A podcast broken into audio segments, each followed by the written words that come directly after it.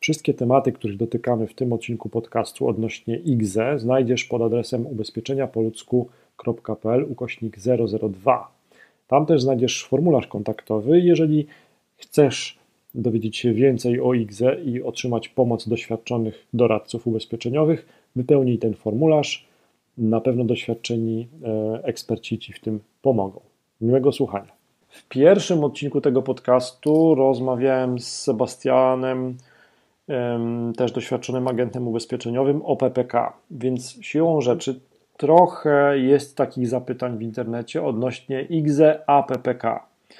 I mhm. jak, jak ty byś do tego podszedł? Jakie, jakie są twoje przemyślenia na ten temat?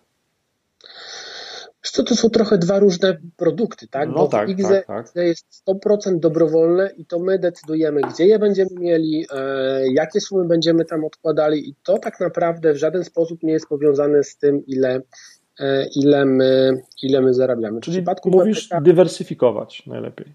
To oczywiście, oczywiście.